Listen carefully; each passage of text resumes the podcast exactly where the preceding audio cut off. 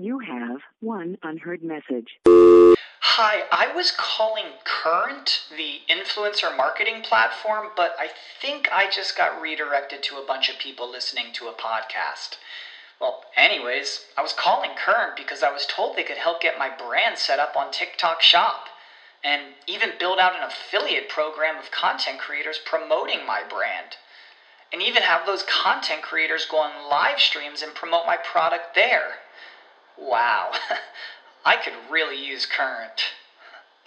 I also heard that the brands they work with are making millions in sales. I guess I'll just go to their website at current.tech. Hopefully, this is the last time you'll hear this ad. Because with Chime checking account features like fee free overdraft up to $200 with SpotMe and getting paid up to two days early with direct deposit, you can probably treat yourself to an ad free upgrade to spend more time listening to your favorite podcasts, or at least grab yourself an extra morning latte this month. Join millions of Chime members who work on their financial progress with fee free overdraft and no monthly fees. When you find new ways to save, you can reach your financial goals easier and still have the occasional treat. Take more control of your finances and say goodbye to monthly fees. Open your account in minutes at chime.com slash goals 24. That's chime.com slash goals 24. Chime. Feels like progress. Banking services and debit card provided by Bancorp Bank NA or Stride Bank NA, members FDIC. SpotMe eligibility requirements and overdraft limits apply. Terms and conditions apply. Go to chime.com slash disclosures for details. Welcome to Webcology. Webcology is the show that takes you into the deepest and darkest ends of the ecosystem on the internet.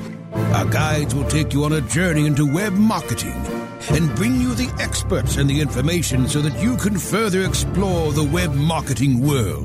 Now, here are the hosts of Webcology, Jim Hedger and Dave Davies. Well, welcome everybody. Uh, this is Dave Davies from Beanstalk Internet Marketing. I am not joined uh, this week by co-host Jim Hedger, as the preamble may have uh, may have convinced you might be about to happen, but no. Uh, Jim Hedger is slacking off this week, um, and he is up at a cottage with his lovely girlfriend. So instead, I have got Jeremy Knopf from Spartan Media, who is joining us this 15th of August, 2019. Jeremy, how are you, buddy? Doing outstanding. How about yourself, Dave? I'm doing fantastic as uh, as well. And you know what? I'm going to start with a with a with a fun thing. Um, you and I uh, both wrote. It, it, turns out, and it was just published. I think it was yesterday. The same ebook. So let's let's start there. We we always cover news, and I I've been like stoked to have you on because we like we, we published, and it totally makes sense. It's about uh, basically getting your crap together for uh, for the holidays because I don't want to get yet another call on like November eighth going. I want to rank for Black Friday. And yet uh, you will get that call. And yet I will because people didn't read the book or went, "Hey, he knows what he's doing." And, and no, no, I, I, did back in in August.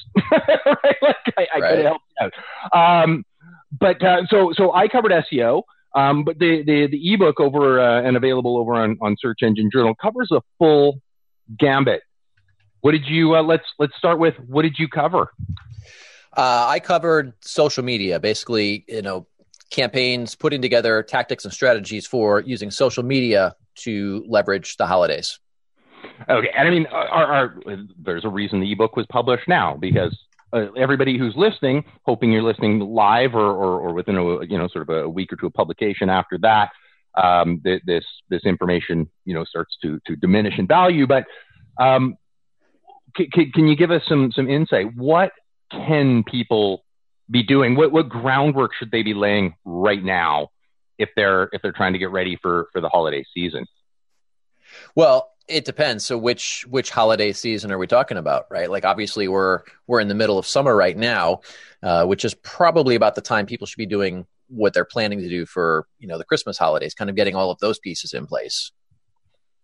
that's funny, and that's a really good point because I'm thinking holiday, and I'm I'm visualizing the ebook cover, which biased my my my take, of course, because it lends itself to yes, the Christmas holidays. Uh huh. But um, okay, so let's let's go with that. So you want we're thinking about the holidays as starting on Black Friday, basically, like for for you know for e-commerce. It, it's starting. What, what should people be doing right now socially? And I, I love this because when it comes to social media, you know, I, I bugger about a lot on it, but I don't actually market on it that much. right? right. Other than like a vehicle for link building or something. So, what should people be doing right now on the on the social media front to really pop um, when they're when they're trying to make the sales? Um, well, for right now, you should just be planning for whatever's coming up, right? So um, I can't think of a holiday that's that's right around us. We've got obviously Halloween coming up in October, um, and then Christmas after that. But right now, there's not a lot of activity you could be doing other than kind of laying the groundwork, getting all the pieces together so that when the holiday does roll around, you're not pressed, you're not scrambling and trying to, to get this all done and, and executed at the same time. You know, it's funny you bring that up, and it was because it was one of the things. Now I covered the SEO um, side of things as as it relates to it, um, and I was talking about, and it, it's similar to what you're what you're discussing here. I was talking about using specific schemas to make the actual SERP layout pop, right? Like you can get the drop downs using the how-to schema and, and, and stuff like that. Uh, and my advice was copy it all into notepad documents because you're not going to deploy it now. Because if you deploy it now, some jerk like Dave is going to come in, see what you're doing, and copy it. and go, oh, okay, so don't let me do that. And I mean, obviously, you know, I already know to do that, but you know, your, your competitors may not. And so I had a, a very similar, you don't want to have to be scrambling, pulling this together while you're, you've got a million things to do then. So just mm-hmm. save them all the notepad documents now. And then like a week before you need them, Absolutely. Fire them all up there and, you know, and make those requests. So, so I, I think we're in agreement and I'm, I'm wondering how many, um, you know, in, in paid search and, and, and a lot of these things where, yeah, you need to, to keep that sort of, you know, you need to keep your presence alive and, and that sort of stuff. If you're doing organic SEO, yeah, you need to get your content together and maybe start link building to it now. Um, but yeah, I think it, it's interesting. A lot of what we would be talking about, you, me, paid search as well, um, would be talking about is, and, and a good lesson for you know our, our listening audience is, even if you don't need a resource right now, even if you're not launching your paid search campaign, even if you're not launching this new content yet, get it done now because mid-November is really busy. you know, especially when you're trying to do, as, as you are, you're trying to do all the things Jeremy's telling you to do. You're trying to do all the things I'm telling you. You know, you got know, 100 pages to do schema for. You got a bunch of social media advertising to plan out. You got a bunch of engagement to do, and you got paid search campaigns all rolling out at once. Unless you're an enterprise. All of this while you're trying to wrap up end of year stuff. You're trying to do all the family holidays, going to all the parties, making all the appearances. It's it's madness at that point. and then hopefully, if it all went well, you've got these pesky, pesky people called clients who you're going to have to serve who really don't care whether you need a little extra time to roll out some schema or social like programs, right? So, um, yeah, it'll leave you that flexibility down the road to sort of, you know, relax and, and, and actually focus on your clients when, when you need to focus on. I found it interesting that, yeah, you and I had a lot of the same advice. There are things you in, in SEO you need to do now, but um, I, I, did find it interesting that you know we both had that same sort of approach of yeah, and there's a lot of stuff that you're not going to deploy now, but just get the hard work done. Because you know it's it's summer, and unless you have back to school stuff, you probably have a little bit of a you know break right now where you could be uh, you could be getting stuff done so that uh, when the holidays come, you can focus on sales and you can focus on money yeah. And the beauty of all this is once you've got this rough framework in place, right? Like it might change from year to year, but this is something you can you can utilize over and over every single year going forward. It might require little tweaks here and there, but it's in place now. Yeah, and okay, do you do that? Like I, I know I do. I have campaigns where I can basically at this point, you know, especially in paid search, where I can go, okay, well here's my, you know, Labor Day 2018, and that was 2017 before, and I just updated things and you know took advantage of you know whatever new features came. But yeah, I mean that's a great point. Is once you've done it once, now you can sort of go, okay, copy that campaign, go through it, add new features in as they were available, you know, change the images or whatever. But the basic premise of the campaign is going to be the same. So you can just sort of piggyback off all that hard work you're doing.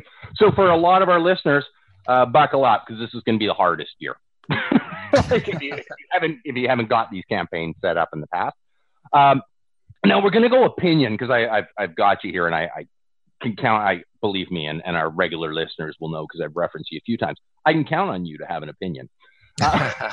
well, that's a that's a that's a fair point, and I feel the same about you. it's like we argue on Facebook or something. Uh, no, discuss rationally. Well, at least Yes. I do. I don't know about you. Uh, um, should our what do you think is is the importance? And it's probably going to vary sector by sector. Um, but about overlap, would you suggest um, that our our our listeners who are who are you know sort of about to launch in focus on one thing, do it well, and then add in something new next year? Um, you know, or would they be better to diversify maybe the low? Like, let's assume that over, if they wanted to do everything 100%, it would take 100 hours, but they've only got 20, right? Like, do they focus or do they do good work, but just in, uh, you know, I'm only going to sell these categories across all, you know, uh, across all the different channels, right? Like, and, and this is totally opinion and it's case by case, but what would you, what would your instinct tell you for most people? Like, if you were just selling blue widgets and you were like, all right, well, I'm not going to be selling red widgets this year. right. So I, I guess that comes down to some variables, right? Like, do you sell red widgets or do you only sell blue widgets? Right. And I suppose, do you only sell blue widgets for, you know, home or for business? Right. Like, yeah. get right. into- Right. So, like, if if you've got, you know, I, I'm a big fan of dominating whatever you do. So, what you might do is, like, let's say all that you sell is blue widgets. You don't have any desire to ever sell red widgets. Well, then, yeah, go in and take that and you know do this across all channels, social media, paid, organic, everything, and just dominate it. If you sell a whole bunch of things, like let's say you're a, a general retailer of some sort and you're selling all kinds of different things, if you go and you just try to drive one product really well, there's a pretty good chance your competitors are going to follow what you've done th- this year, next year. So, you know, I, it kind of comes down to how aggressive do you want to be because people are going to copy you. Right. Right. And that's, it, it's it's funny because, yeah, that was exactly my like, okay, you're putting this schema in, don't be copied. Right. Like, and I guess that is what it boils down to. And so it sounds to me like your answer is, well, um, find an extra 80 hours because Yeah. you need to just absolutely trump this thing. Yeah, I mean, whatever you're going to do, I, I'm always of the mindset. You and I have had a lot of discussions about this kind of stuff. I'm of the mindset of you just do it as big as you possibly can and just make everyone else irrelevant. So that's kind of how I how I approach things. And, you know, and it makes a lot of sense. I think we would get into a very different discussion um, if we hadn't, and maybe uh, maybe we'll haul one on uh, next week or something. Then I'll grab you back to, to continue this discussion. Is the only area where I can see that being a real challenge, like in in search, you're limited by resources, but that really means time.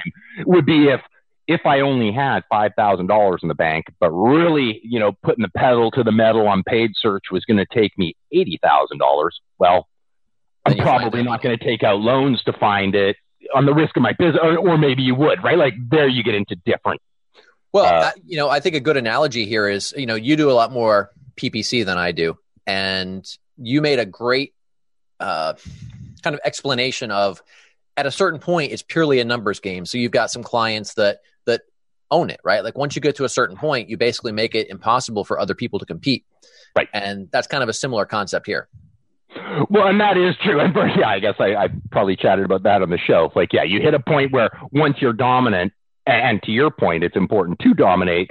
Now you can just start bidding to break even, right? Which nobody else can because they all need to make money. And you just bid to break even because then they don't have money and they go bankrupt. like, it is basically what, what happens to, to the competition around you. And it's the advantage of being a leader is you can go, well, I don't need to profit. So I'm just going to make sure you don't. And- In a Uh, nutshell, yeah. in a nutshell. Um, all right, now we we've got uh, we got different stories, and we can sort of go sort of go um, you know back and forth. One uh, you know depending on on what we want to want to chat with here. Um, you know, one I, I I don't know if you were you were following this one. Um, and it involves, uh, well, actually, I've got two stories sort of sitting in front of me, and I'm like, oh, both are paid search, and both of them are pretty cool. But um, one that's that's more PSA that I just our, our listening audience will will need to know about. Um, as of September 30th, so just a little more than a month away now, um, you have to say goodbye, um, and if he's in to uh, to the average position in Google Ads. Um, so, hey, I, I know you do do paid search. What, what do you think? Like, I, I I think it's sort of a bit of a blessing that it's going away, but Do you? I so I haven't. I've I've seen the headline on the article. I didn't really dig too deep into it yet. What's the logic behind getting rid of that? Gotcha. What they uh, what they did, and, and for for our listeners here, um, and this would go back. I don't know. You know, listeners, forgive me. If you were a regular listener, you'll know it's probably within the last couple months, but it's all sort of blending into like this like heap of news on on paid search that uh, that, that keeps coming. Um, is that Google had added absolute top search impression share, top search impression share. They already had the search impression share, but basically started adding some different metrics in um, with the announcement that eventually at some point this year we're going to be taking away average position. Um, the reason being, and, and, you know what, you, you've seen this in Search Console, I'm sure a hundred times. Um, where you're, you're rooting through your search console and you're looking and you go, wow, I rank for like SEO number one. Like that's just incredible. And then you look and you go, oh, I had one impression. Like Google just misfired somewhere. And, you know, there's Dave's site ranking number one for the term SEO. Not really. It was a misfiring on, on one impression. I shouldn't rank for that generic term. I don't rank for that generic term. And that's what they were finding was happening on paid search was it was showing you your average position, but you're only showing up 0.8% of the time for that query. So really it's not an accurate reflection of how your your keyword is doing. Um, so they ended up replacing it with absolute top search impression share, top, so above the fold search impression share, um, and then just impression share to go. If you want to know how often you're at the top, here it is. If you want to know how often you're number one, here it is. And if you want to know how often you appear, here it is. Um, as opposed to sort of a, a quasi misleading metric, which I found a fairly helpful. Like I managing a, a, number of campaigns and looking through and going, okay, right, we're we're actually bidding to be number one, um, and we were appearing as if we were like position one, one point two somewhere in there for certain queries, and then when we were looking at the absolute top, going, oh, only about sixty percent of the time. Right. And then other times we obviously just weren't appearing at all. So it was appearing as if we were stronger, more strongly placed um, than we were if I was making a decision though, as Google, I mean, like they did with keywords, I think they're going, we're just taking away the shiny thing that's going to distract you and, and, you know, and, and you're not doing what we want you to do. So pay attention to the metrics we're, we're making. I, don't know how they're making money off this, but I think you and I can agree. Somewhere they're making money off this. I don't know how. well, it, you're talking about where they removed keywords from GA well, back. yeah, when they which was just a, a, train wreck, but well, train wreck. We all got used to it, but well, you know, they they cited privacy concerns, but all of that data is still available in in paid ads. So yeah, that was a horseshit answer. well, I know, and uh, Tom Craver would come out with an article not two hours later, and I mean, Tom Craver, bright guy, um, but probably not as bright and knowledgeable about the internal workings of privacy at Google as, say, I don't know, 30,000 Google employees, many of which have doctors in computer science, right? this is a good group. And he had come out like two hours later going, and here's how they could do that and maintain the privacy, right? so it was, it was a bit of a, a BS, um, in, in my not quite humble opinion. Um, but at the, at the end, I did find it, it, it accomplished what they wanted, right? Like we're less prone to chasing a, a specific keyword um, and more prone to chasing the global understanding of how traffic is flowing through our site, right? Like, okay, more or less they're all coming through here and, and off they go. Um, That's a fair point. You know, which is good and bad because I, I did find it helpful when I was you know, and as soon as it launched, I started splitting stuff out immediately. But when I could go, okay, I'm going to take my branded traffic uh, and I'm going to pull that out, right? Or, or just look at my branded, right? And go, okay, like I don't need to know my whole page as a whole and go, oh, organic traffic to this page, you know, bounces at, you know, whatever, 10%. That's fantastic. Okay, but if I pull the branded out, it's actually bouncing at like 70, right? Or whatever, right? Like whatever the metrics are. Um, you know, it, it's helpful to know that we, we don't really have that data anymore, which is unfortunate, but, um, you know, if that's, if that's the big problem that, that we face as marketers, we're doing okay as marketers. It was helpful information, but, um, you know, not necessarily yeah, it's not the end of the world. Exactly, exactly. Um, and another one coming out, um, and this one I I know the news. I find it interesting, uh, but I haven't explored it much. And I know we got a Nebraska's like about to probably give us a hook here to, to take a break. So I'll just close on this one because it's like a like a one minute, and then we'll we'll come back to to bigger um, you know, conversation points.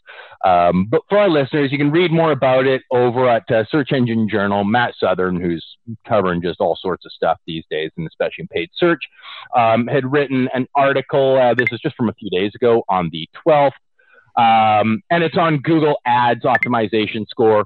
Um, now includes shopping campaigns. So for those running shopping campaigns, if you don't and you have products and you can put them into a feed and feed them to shopping, I speak from experience here, folks uh, do it.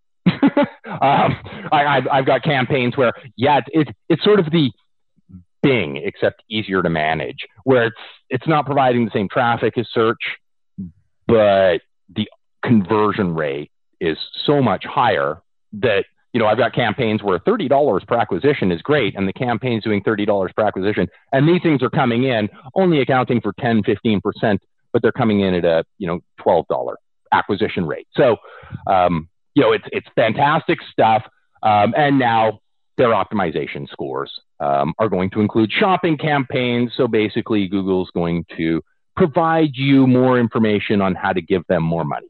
Um, as they do, as a perk in this one, they, they do tend to be uh, pretty all right in it.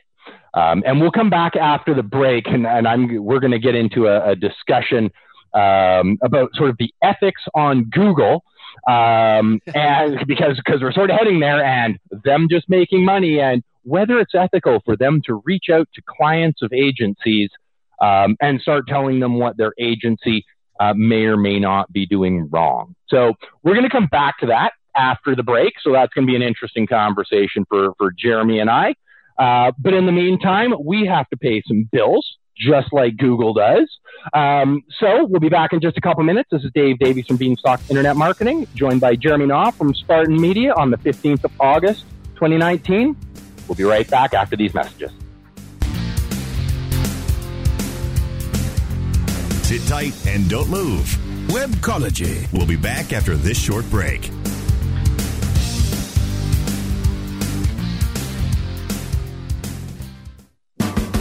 Miami may be the sun and fun capital of the world, but it's also home to the largest literary festival in the U.S. Don't miss the Miami Book Fair, a week long festival featuring more than 600 authors from all over the world with readings, signings, and panels, capped off by a three day street fair. Find books in English, Spanish, and Creole for every interest and every age, from biographies and novels to poetry and comics. This year, come meet poets Richard Blanco, Reginald Dwayne Betts, and Joy Harjo, award winning novelists T.C. Boyle, Susan Edwidge Danticat, Téa Obreht, Julie Orringer, Leonard Pitts, and Karen Russell, plus authors exploring issues of the day such as Eve Ensler, Alex Kotlowitz, Danny Shapiro, Darryl Pinckney, Ambassador Samantha Power, George Will, and hundreds more. Take the little ones to Children's Alley for hands-on activities, characters, and storytelling. Enjoy music, food, and fun for the whole family right on the downtown Miami-Dade College campus, November 17th to the 24th. For details, schedules, and tickets, visit miamibookfair.com. Are you looking for the best in WordPress speed, security, and scalability? WP Engine is a digital experience platform for WordPress, powering digital experiences for large brands around the world. With easy to use site management tools and powerful do it your way development features, WP Engine gives you the flexibility to build it your way. Improve your SEO and conversion rates with a faster site on WP Engine. Learn more on WPEngine.com. WebmasterRadio.fm. We're everywhere. Find our shows on iHeartRadio, iTunes, Stitcher, and anywhere you download your podcasts. Pick out some new favorite podcasts now.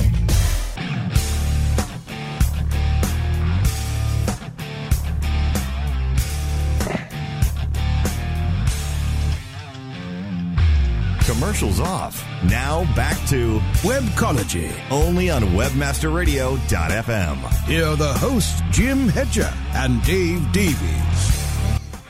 Welcome back, everybody. This is Dave Davies from Beanstalk Internet Marketing, joined by Jeremy Knopf from Spartan Media here on Webcology on Webmaster Radio. Uh, Joe, before we, we headed to uh, to a commercial break, um, I alluded to a issue with uh, with Google.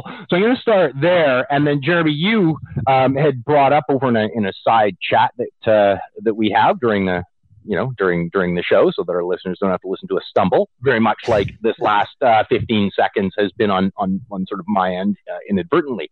Um, now it's interesting. This is going back to August um, 9th that this story was first reported, so the day after our, our last show. Um, and Google Ads had, uh, what is it? Uh, Gil, I, I, may have mispronounced that, um, Gildner, um, had emailed out um, as to why Google Ads was emailing their clients saying we denied to take down updates.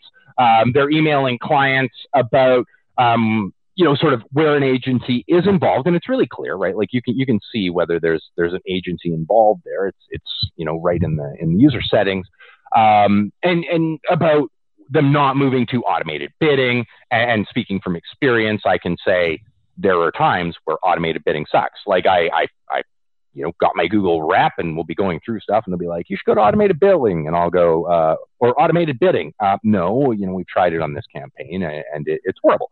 Um, you know, so there are times when it's bad. What do you think? I mean, I, I, I pretty sure I know, Jeremy, what you what you think about this, but what do you think about Google emailing the clients of agencies and telling them, basically calling out the agency, um, you know, and, and making them answer a bunch of potentially unnecessary questions, or is there the other side where there's some really crappy agencies and, and you've met them and so have I, that really need to be called out and and maybe this is you know how Google needs to do it. What do you what do you think? Dave, you know exactly what I think on this. but our, our, our, listening audience might not know. Yes. so there's merit to the last part of that, where you know you, you mentioned that there are agencies that are not not doing well, not performing well. But I don't think that's I don't think that's generally the case. What I found is a lot of times these people, these Google reps that are contacting the client directly, they're coming in with really low level recommendations that aren't necessarily good for the client. And the I'm more bothered not so much by the fact that they're doing this, but more by the fact of kind of how they tried to throw that agency under the bus. Um, I can't for the life of me remember where that article was. I know it was an SEJ thing somewhere. Yeah, and it was from about a week ago, so yeah, it's not on the first page anymore. But right, uh, but the um, way the way they had worded that email it was just really kind of I felt like it was dripping with condescension and just kind of throwing the agency under the bus when we don't know if if there was any merit to that, whether or not that would have been an effective thing for that particular client. Well, and that's a that's a very valid point, and we've got you know your Google ads and, and written into the email just to give our, our listening audience sort of a, a context of the severity of this. And hey, if you're a Google Ads manager, you know, watch out. Um, you know, this is so and so, your Google um, Ads account manager tried reaching your agency to provide the important updates missing in the account. They've denied to take down the update, which might affect your performance. Um, so yeah, I mean, they're, they're really calling out this agency. I don't know the specific issues that they're talking about. I know this wasn't an isolated case. Um, and like you, I mean, I don't even know the time frame that they're dealing with here. Um, you know, and, and they're not wording it in such a way as to go, you may want to talk to your agency about that. Um, you know, they're they're basically going, and this, you know, this this Google rep is coming in, going, and, and give me a number that I can reach you at, and then I'll, I'll talk you through this. Just sort of going right around uh, the agency themselves. So hmm. this is a huge problem. I would get coming in with a you know, pleasant one. I've actually taken over campaigns. You you very well may have too, where they've still left some legacy agency involved from like two years ago, right? Like we, we've all taken over. Probably everybody sure. certainly runs it. You know, whether it's analytics or whatever, whether it's like, okay, here's an SEO you worked with six years ago. Um, so I do get maybe eventually after a few tries reaching out to the client, go, you might have just left that agency in there, right? Like the agency might not be responding because agency is out of business or isn't your client or you're not their client anymore. Um, but yeah, throwing them under the bus like this is is horrible, which which leads to well, you you brought it up, so I, am going to let you introduce it. A piece by well, we need to, to mention him, and there's one other name which which we'll bring up in a little bit, but we, we're starting to mention Roger Montti. You know, virtually every episode here. Yeah. There's one other name that our listeners will be waiting for. It's okay, it's coming. Um, so you, you you had brought uh, brought up a story as as a discussion point from Roger. What's the story, and and what's Roger saying? Uh, so basically, this was about white hat versus black hat um, SEO. And he touched on some really great points. This is kind of something that I've always felt as well. You know, we've had this debate going in the SEO community for pretty much since the beginning of time, where, you know, white hat, for those who are not familiar, is where you're doing everything 100% by Google's guidelines. Black hat is basically anything that does not follow all of Google's guidelines.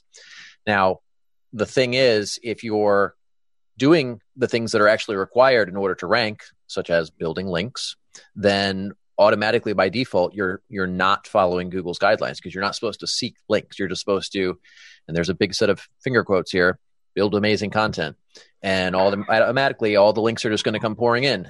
Uh, we all know that's bullshit. That's not how it's how it works. Um, and that's what you really think there, Jeremy. I know. I, am a subtle kind of guy, Dave. You know. but it comes down to he. There was a really important aspect of his article, though, and I I encourage everyone to check it out. It's a great article. It goes really in depth on all of this stuff. But one aspect of it that I think is particularly important is white hat versus black hat is irrelevant. But what does matter is a term from the medical community some of you may have heard of informed consent.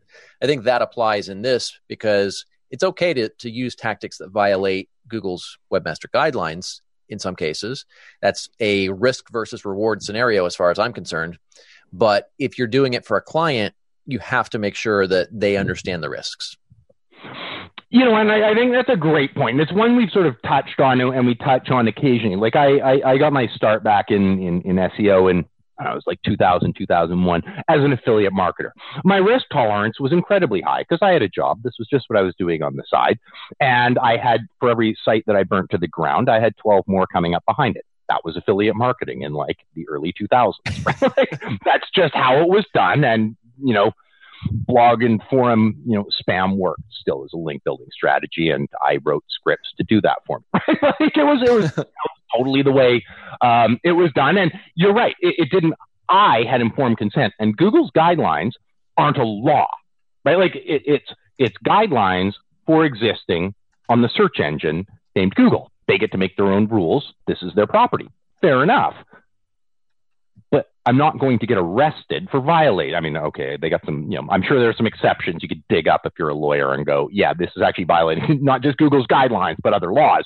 But assuming you're not breaking other laws in this, you know, well, regulations or something. Right. As long as you're not hacking to put a to put a link on another website, there's right. not really any law you could be breaking. No, exactly. So off you go. Right. Like this this is up to you. And I, I love the way you put that. It's informed consent.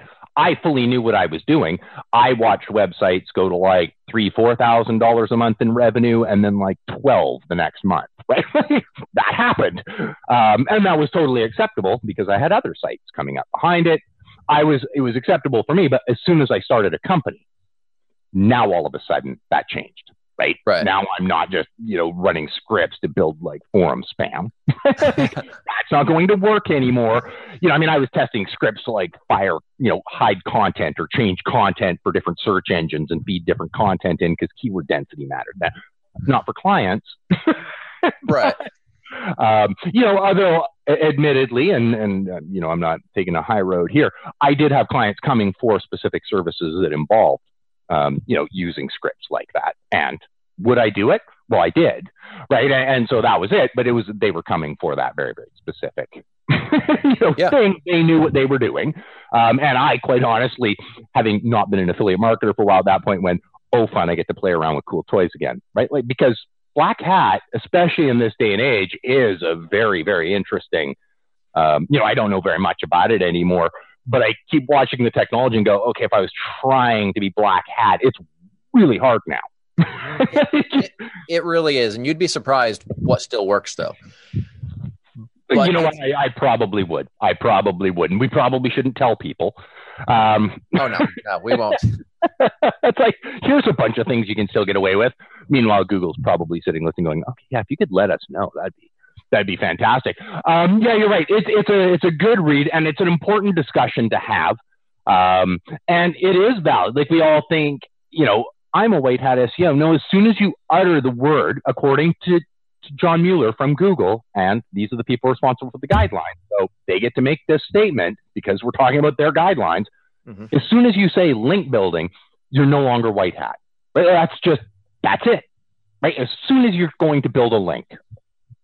You're no longer white hat right? Like somehow I should be able to start with a brand new site with no history, no trust, um, and, you know, and, and, and nothing around it.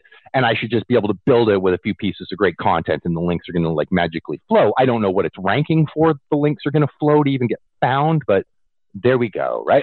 it's, it's, Right. It's a classic chicken and egg scenario, right? Like if they can't find you, how are they going to link to you in the first place? Right. And believe it or not, for, for our listeners, it's not Field of Dreams. You can't just build it and they will come, right? Like that's just not the way this this works out. Um, so you're right. It, it is varying degrees of, of gray. So I guess it becomes you can become a, a dark gray or light gray SEO. But, but, you're probably going to fall somewhere in there unless you really are just a very specialized SEO, right? Like I only do content. Well, okay, you know what? You might be able to actually call yourself a white hat SEO. All you're sure. doing is producing good content. Uh, but somewhere in that agency, it took a what we would now consider gray or black hat. Took one of them to get the job actually done and get that ball rolling to begin with. Absolutely. Uh, I think this touches on a bigger a bigger topic though, and that's kind of how Google is trying to control all aspects of the internet from top to bottom in all ways possible. And they're they seem to be really screwing up a lot of things lately. Uh, okay, I, and, and I, am interested to hear where you're going because there's so many directions that this conversation can go from here. Eh, well, I mean, you look at you know, we talked about the whole black hat versus white hat, the Google guidelines, et cetera. But then if you look at, they're constantly violating their own guidelines, first of all. So, you know, that's one huge factor. But if we start looking at how they're how they're using data, what they're compiling on you, what things they're choosing to show or not show. You know, you've got some people who, you know, claim that there's no political bias in Google and and there's demonstrable evidence that that's not true. Uh, there was actually a PhD, I forget his name. He he had studied Google for like six years and compiled massive data. We're not talking just search. We're talking a whole across a whole plethora of of Google services. Um, so what they're building is this massive platform where they control everything. Um, which, aside from the privacy concerns, there, there's a whole bunch of other issues there as well. But the problem seems to be also that they're they're dropping the ball in a lot of areas. I've been compiling a list of recent articles of some of the mistakes that they've been making. You know, we had all these indexing bugs. We had, you know, GMB listings just disappearing, all kinds of things like that. So I think they're they're drifting quite far off of their original focus, and they're trying to do too many different things, and that's screwing them as a result. Well, you know what? That's that's a very interesting point, and something that I think you know is is worth mentioning, and it's for our listeners as as much as anybody else. Is we talk about bias in, in media a lot. Like I, I know on the show, it's come up a number of times. You and I have certainly had, had our discussions over, and I don't think we really ever disagree on this one. Um, you know, albeit we're probably seeing the issue from from completely different, um, you know, sort of sides. But I think the idea of saying just in, inherently in any uh, you know man-made structure you know and, and, and, this is what we're dealing with when we're dealing with google facebook whatever mm-hmm. you have engineers building algorithms to determine and rank what is good over what is not and determining what deserves to be a priority. Now even if they are writing it to be unbiased, right? I'm going to wait in, you know, links and like, okay, we're going to go to simplistic. These don't work. So please, folks, don't take any of what I'm saying as, as any kind of algorithm. We're going to look at links and we're going to look at the use of keywords on the page and in the title and in the H1, right? Like we're, we're going to build this in there and then we're going to tweak some settings so that we end up with, you know, the, the, the top, you know, the best rising to the top. There is a built-in bias because whether you build that system to be sort of, you know, unbiased or not, at some point those results need to be judged. And even if instructed to be unbiased, we are all biased, right? So you would have to basically have, you know, a, a hundred people from, and I'm going to go to political stuff because that's where the discussion comes in. You're going to need like 50 people from Huffington Post, 50 people from CNN, 50 people from Fox, and 50 from The Blaze. And when they can all agree on what that top 10 should look like, like as an unbiased set of results, then you would end up with some fair judge, and then the engineers could then program, you know, that in there. But until then, you end up with, even if it's built to be unbiased, there has to be some point where it's judged.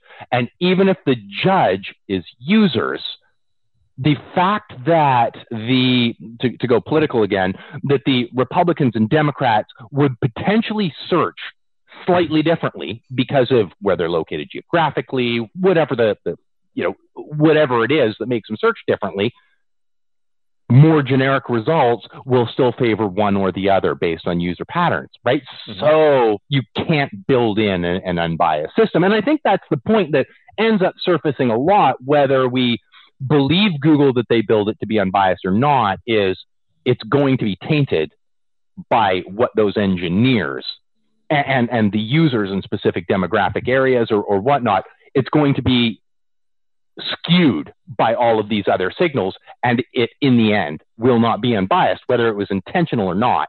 It will right. not be unbiased at the end because that's just, that's just the way these things work. And, and, and that's just, I mean, it would be like counting on, you know, Dave was born with nothing in his head. Well, I'm heavily biased now. you and I have had discussions. I have a lot of biases on like what I think the world should be. Um, you know, and, and, and that's normal human nature. We all do. It, well, exactly, exactly. So, and that's large complex systems and don't even get me started on what AI is going to going to end up doing to that as well, right? Let the machine. Well, we've we've already seen the disastrous outcome that can come from that. Um, now, what are you thinking? I don't know if we're going to have an interesting, um, you know, sort of conversation. I know we have to sort of be brief because we need to take another commercial break. But um, Greg Sterling wrote over on Search Engine Land. Um, the FTC breaking up Google, Facebook to restore competition is on the table. They're not actually saying, you know, we're not far down this path, but it's actually something that is the, the words came out, right? Which is, is a first. What, what do you right. think? I don't I don't agree with that. You know that I'm uh, I'm a big fan of the free market. I think people will choose to move away from these platforms uh, if they feel like they're not getting uh, what they want out of it. They're not getting the kind of results they they're they're being treated unfairly. Whatever it is, people are going to move away from the systems that are not in their interest. So I'm not a fan of government interve- intervention in most cases. And that's that's the case here. I don't I don't feel like the government coming in and breaking up a company is necessarily a good solution. But we are starting to see a lot of people who are distancing themselves from from Google and Google products. Um, in fact, I just interviewed uh, Joel Comm a couple weeks ago on my podcast about this, and he's actually separating his entire business from Google because of some of these practices. We're starting to see a lot of people do that. We're starting to see people start to use uh, like Brave as a browser because it's a privacy based system. Uh, uh, DuckDuckGo very much privacy oriented search. You know, you're starting to see these other competitors. There was an article, uh, I think Matt wrote it, Matt Southern, about TikTok rolling out their own search engine. So we're starting to see other opportunities outside of Google. And I think that's the solution ultimately. You know, and you, you bring up a, an interesting point, and you know, Facebook's included in this. Well, I use Facebook a lot, and you know what? I'm a 46 year old parent. But like, I absolutely am supposed to. I am that demographic that does, and so do most of the people that I know. Why? Because we're all in that same group. You know who doesn't use Facebook? My kids. Right? right. So you're right. Like, should it be broken up? I don't know. You can just wait this one out another decade. and that problem solves itself. So to, to your point, and, and it's an interesting one. We can disagree on, on a lot of things, even related to, to the government or whatnot. We won't on this show because it's webcology. Maybe we'll have a political argument after. Um, but yeah, on this one, I, I absolutely agree. These are it's a, it's a corporation. They have the rights to do what they're doing. We, you know, with within some some certain guidelines which already exist. Right. Um, and if they're not serving their users, like Facebook doesn't serve my kids and, and they're pretty much their generation, it will just go away. Um, all right, we're going to take a commercial break, and then we're going to come back with some more interesting stories, and and uh, you know we'll we'll maybe leave politics. I I, I can't help it, folks. You, you know, Jeremy and I, uh, you'll know it's it's like it's like the Godfather. Try and get out and I'll be pulled back into a political argument, um, which is half the reason why uh, why you're one of my close friends. Um, but in the meantime, you'll have to wait two minutes for that while we uh, pay some bills here at Webcology on WebmasterRadio.fm. This is Dave Davies from Beanstalk Internet Marketing, joined by Jeremy Knauff from Spartan Media. We'll be back in just a couple minutes. Sit tight and don't move. Webcology. We'll be back after this short break.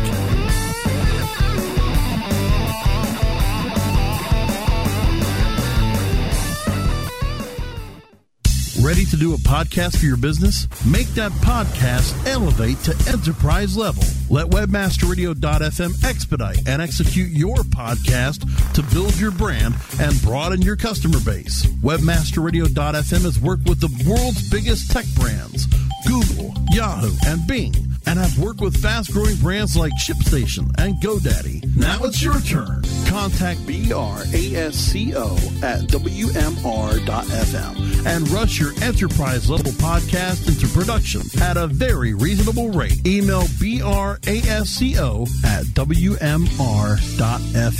It passes before it's noticed. A slight rising of the eyebrows, a widening of the eyes. It may be accompanied by an almost imperceptible inhalation. The heart adds a beat like a quiet exclamation point on the experience. Within a tenth of a second, the reaction has passed, but not without leaving its mark. Someone found what they're looking for. Does your website deliver impulses to act? It can. Intended Consequences is the podcast for digital marketers who see their job as changing hearts and minds. If you're frustrated, bored, or in a rut, it's time to spread your wings with me, Brian Massey, and my guests. Find out how successful, curious, creative, and data driven marketers are making a difference on purpose. Visit intendedpodcast.com or find us where you get your podcasts. Intended Consequences Marketing on Purpose.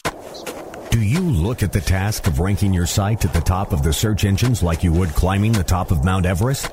It doesn't have to be. TopSEOs.com knows how hard that climb can be, and they can make top ranking a reality. Top SEOs sends you to only the right search vendors and agencies that they know will work for you. Since 2002, TopSEOs.com has reviewed and researched the best search engine marketing agencies and solutions providers. Don't risk the cost of falling off the proverbial peak of search rankings. Let Top SEOs give you peace of mind. TopSEOs.com, the independent authority on search vendors. Commercials off. Now back to Webcology. only on WebmasterRadio.fm. Here are the hosts, Jim Hedger and Dave Davies. Welcome back, everybody. This is Dave Davies from Beanstalk Internet Marketing, joined by Jeremy Knauff from Spartan Media as Jim Hedger slacks off uh, over at a uh, cottage on the 15th of August, 2019.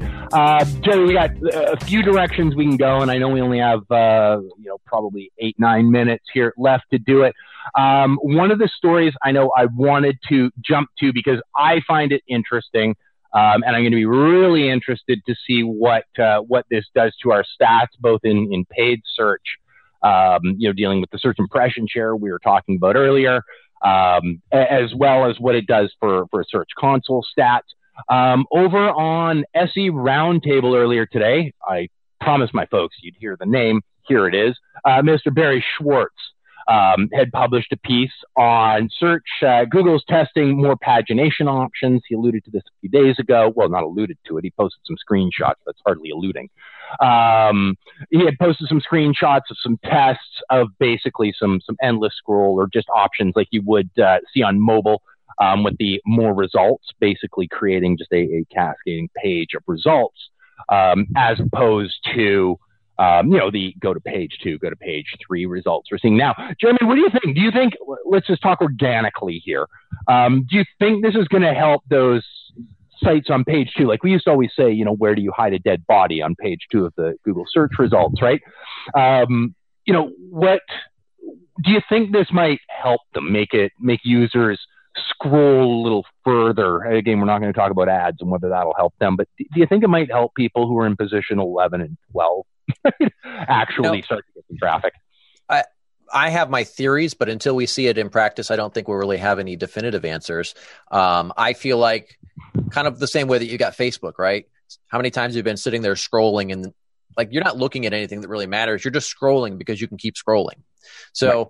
I think potentially it could it could open up some exposure past the uh, you know the first page that people might not otherwise see.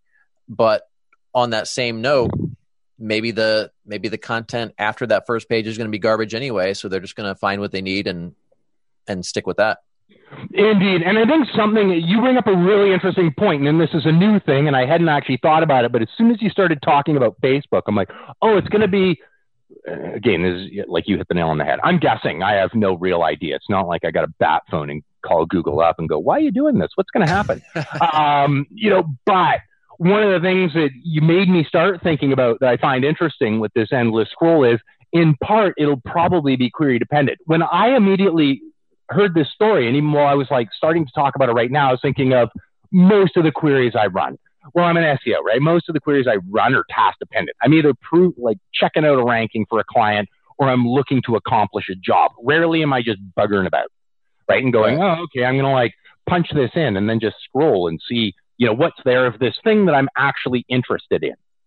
Um, ironic because, you know, as an SEO, I, I don't really tend to use the web like most people do. Um, so, so, we're kind of skewed in that one. Um, but yeah, you brought up an interesting, like with all their SERP layout changes. Yeah, if I was just looking up, you know, cat memes or funny cat videos or, or whatever, would I just scroll and then wait until one of the images jumps out at me and goes, oh yeah, I'm gonna I'm gonna click to that. Yeah, my my likelihood's probably pretty high when I'm going. Why am I getting a right screen uh, white screen on WordPress? Probably not. Whichever one answers my question first. That's like that's where I'm stopping. I'm not scrolling, right? right. I'm just like, okay, let's try number one. Let's move to number two. Basically, my client's website is down, and I'm just seeing a big white screen. The, the, can you tell I'm drawing from experience in a recent query that I had to run where it was not about scrolling to find something fun. It was about scrolling to find a solution. And most of my queries are like that. So that will be interesting. So um, I, would be curious to see if there's any tests um, and if not, you know, like I'm saying this, I should probably just go, hey, I can probably collect this data, uh, but not on as large scale as, as maybe some of the others can and go, okay, with different query types. If this rolls out of beta and they actually do this, what do, how does this impact different queries um, in, in different ways? And, and is there a benefit to being on, or is there, well, not a benefit, but I guess a benefit to this change for you people who might be on in, in page two and um, you know, what is the the impact on that on click through rates as it relates to queries with sort of more entertainment intent as opposed to um, you know task or or, or information uh, retrieval intent. So yeah, that's a great perspective. I, I definitely think that the the type of search will play a role in whether or not this changes anything. Yeah, and, and you know you you brought up a really like it's it's yeah. As soon as you likened it to Facebook, I'm like right, Right, because I do. I just scroll and scroll and scroll to see what people are doing because I'm interested in it. Right, because mm-hmm. that's where I go when I'm bored and looking to be entertained, not Google. Um, but I have kids who who do. They spend it on Google or YouTube, right, or whatever. Um, one of the an interesting piece of news that is um, wrong. Uh, it's from John Mueller. It's it's one of those cases, and we talk about this a lot on this show, right? Where you're you're right, but you're wrong, right? We if you listen to to somebody from Google, it, it can almost be dangerous because if so, you is, is there a is there a term for this kind of news, Dave? I don't know. There there probably should be, um, but I'm not going to say the one that I think you want me to say. uh, Google's John Mueller was right but wrong Um, so he was saying the right thing, but it can be interpreted wrong because there are exceptions. This is where I feel sorry for Google, where they're like, but we're being technically right. You're listing the exceptions. Yes, but it's important to know your exceptions. Um, so John, back on the 12th, and this was again, uh, you know, talk about from, we'll mention him again, Matt Southern, um, submitting redirect URLs for indexing doesn't make sense. Okay, that's, that's, that's fine. Basically what he's meaning is, you know what, we're going to get to it. Yes. Yes, that, that, that's true. They will get to it. So if I was, say, just moving a blog post that really doesn't matter on my site, right? Would I bother going over to Search Console submitting it? No, I wouldn't. So that's what he's talking about here, right? Like it, it, where it actually doesn't matter. Now, I was dealing with a massive, massive issue with a client where pages were being seen wrong, redirects weren't being picked up. There was obviously some uh, sort of identity association that related to entities because wrong schema had been used and, and stuff like that. Yes, we sped that recovery up dramatically by controlling which pages um, were being crawled fastest. Basically, we were prioritizing the pages um, that, that, were being that, w- that were being discovered as redirects. We were we were basically making sure Google learned it faster, and it did. So, would it have happened anyway? Yes. So, John is right. But, folks, if you're in a pinch and you've got a sort of uh, catastrophe or you've got an incredibly important page, I speak from experience, you can speed up the discovery of the redirect and the passing of the weight um, by by submitting it through the search console. Um, all right. Well, I guess thanks, Brasco. Um, I guess that's Brasco giving us the hook. Happens every week. We've gone full circle here on uh, on Webcology. Jeremy, thank you so much for joining me um, this week. It's always a pleasure to chat with you, and I'm sure we'll argue uh, some more in, in five minutes. Um, this is Dave Davies from Beanstalk Internet Marketing, joined by Jeremy Knauff on Spartan Media. Um, you can follow him. Can you give uh, folks your, your Twitter handle? Uh, shoot. Uh, just look me up, Jeremy Knauff. I forget what the exact handle is, but perfect, perfect. Um, and uh, we look forward to joining you. I guess next week I'll be uh, joining from Whistler, BC, and Jim Hedger will be uh, behind the wheel again. Uh, until then, have a safe week. See you soon.